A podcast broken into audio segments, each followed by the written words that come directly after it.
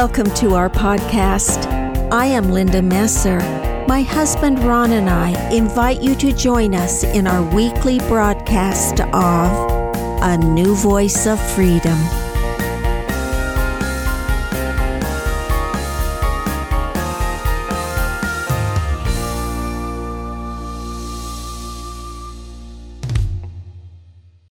Welcome to season four of A New Voice of Freedom, written by Ronald Keith Messer. This podcast is part of a series we call Poets Corner, an appendage to a series of books written under the banner of In Defense of Christianity. This segment is from Edmund Spenser's The Faerie Queene, Book 1, Canto 4, Part 1, Episode 9. Podcast 113 is entitled the House of Pride. Last week we followed the adventures of Una as she was threatened by a lion, a robber, and a magician, and then by Sansloy, a lawless knight. She conquered the lion, the robber, the magician, but we left her under the terrible power of Sansloy. We will return to Una in the future. Today we follow the Red Cross Knight, who, under the spell of the evil witch Duessa, is led into the House of Pride. Canto 4 the sinful house of pride.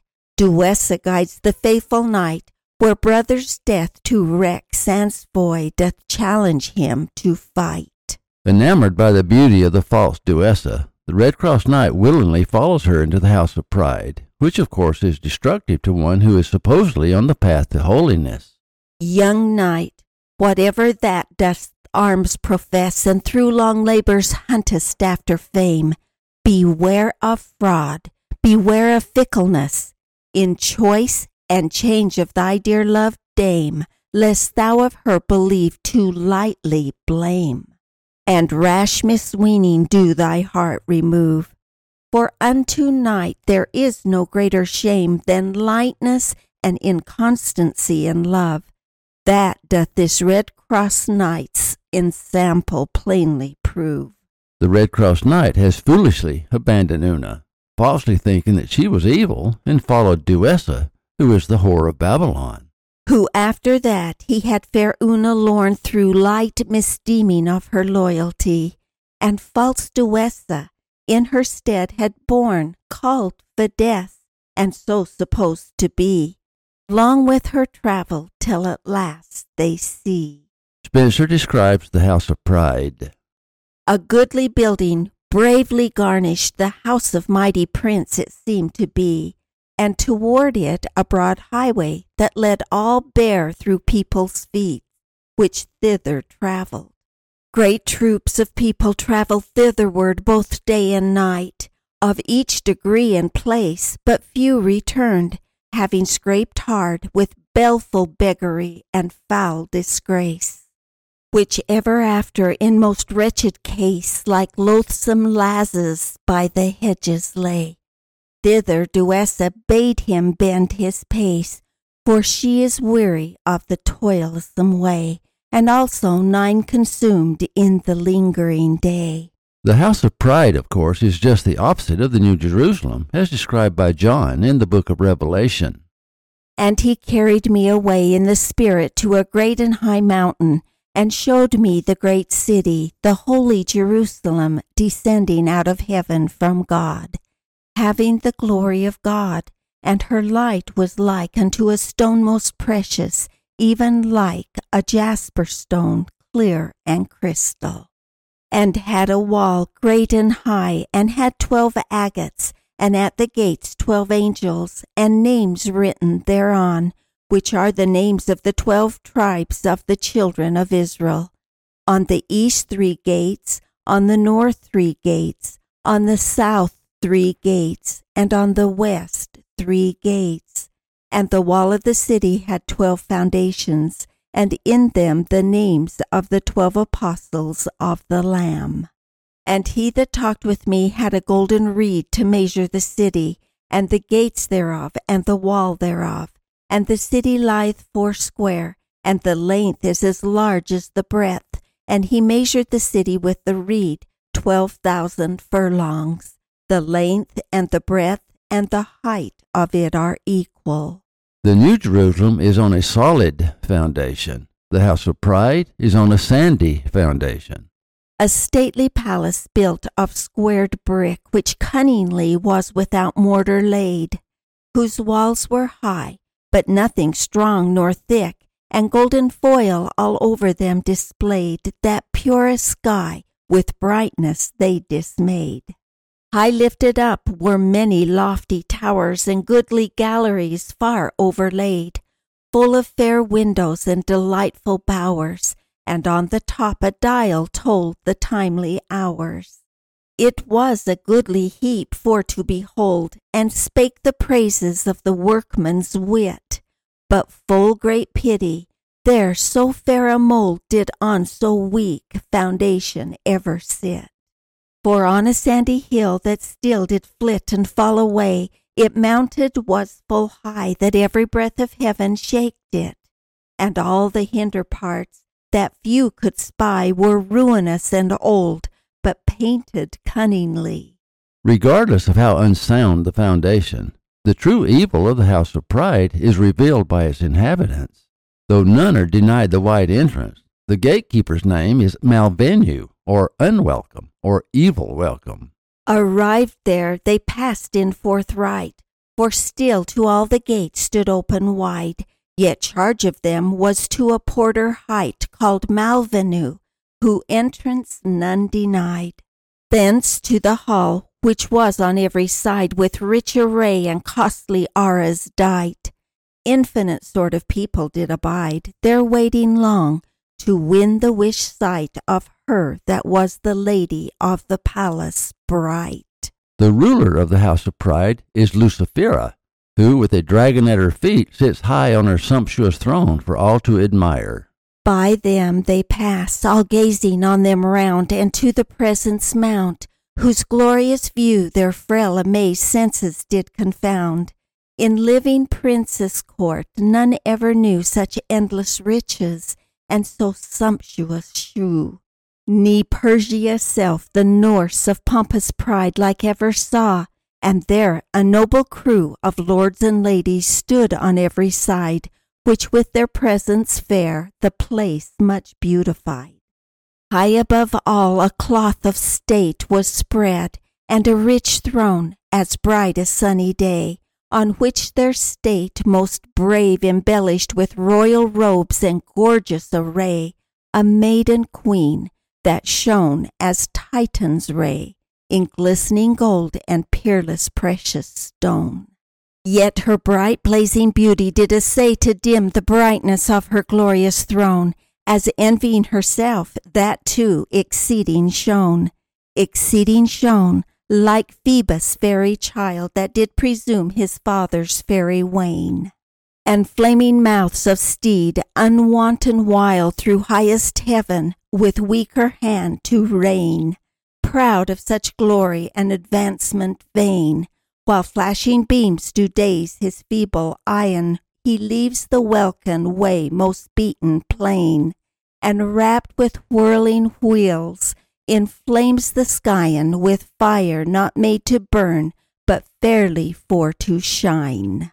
So proud she shined in her princely state, looking to heaven, for earth she did disdain, and sitting high, for lowly she did hate, so underneath her scornful feet was lain a dreadful dragon with an hideous train.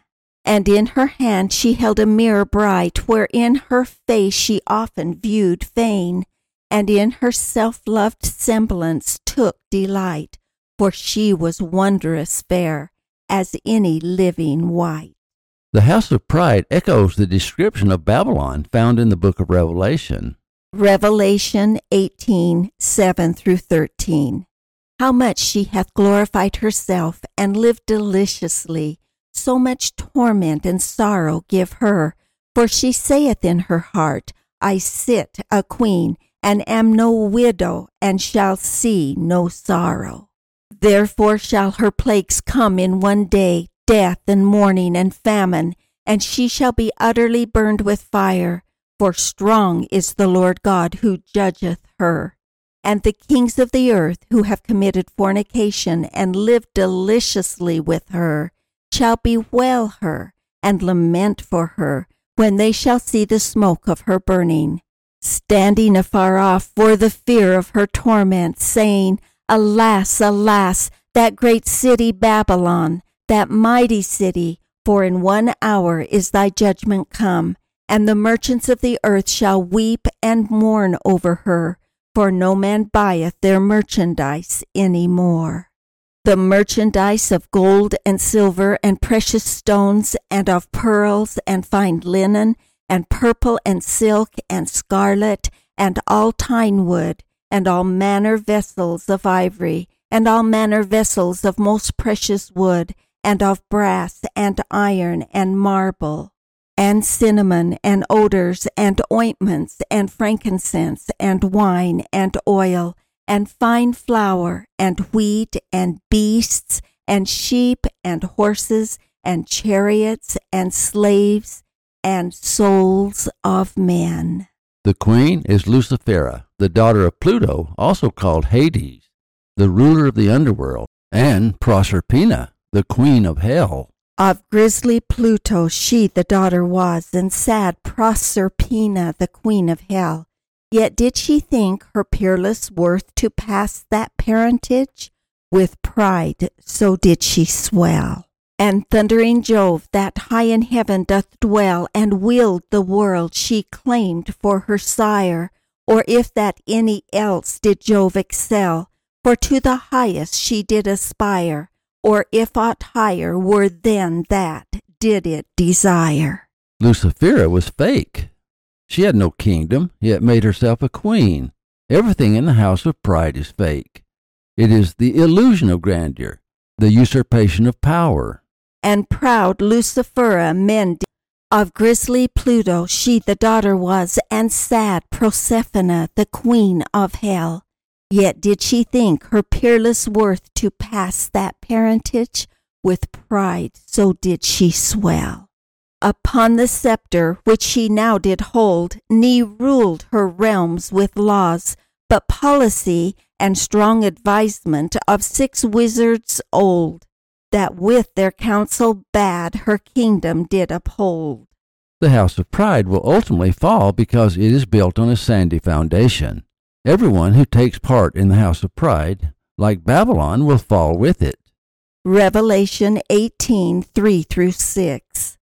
For all nations have drunk of the wine of the wrath of her fornication, and the kings of the earth have committed fornication with her, and the merchants of the earth are waxed rich through the abundance of her delicacies.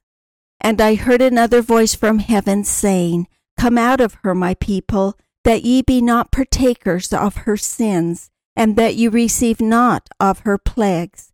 For her sins have reached unto heaven, and God hath remembered her iniquities. Reward her as she rewarded you, and double unto her double according to her works. In the cup which she hath filled, fill to her double. Duessa, of course, is at home in the house of pride. She was immediately ushered to the stairs that led up to Lucifera's throne. Soon as the elfin knight in presence came, and false Duessa, seeming lady fair, a gentle usher, Vanity by name, made room, and passage for them did prepare. So goodly brought them to the lowest stair of her high throne, where they on humble knees made obeisance, did the cause declare, why they were come, her royal state to see, to prove the wide report of her great majesty. Lucifera, however, who looked down on everyone, looked down on Duessa with contemptuous grace. But everyone is so full of vanity that every show of courtesy is false and filled with spite. With lofty eyes, half loath to look so low, she thanked them in her disdainful wise ne other grace vouchsafed them to show of princess worthy, scarce them bad arise. Her lords and ladies all this while devise themselves to set and forth to strangers' sight. Some flounce their curled hair in courtly guise, some prank their ruffles, and others trimly dight their gay attire. each other greater pride doth spite. Join us next week as we watch the parade of the seven deadly sins, which are the desires of those who live in the house of pride.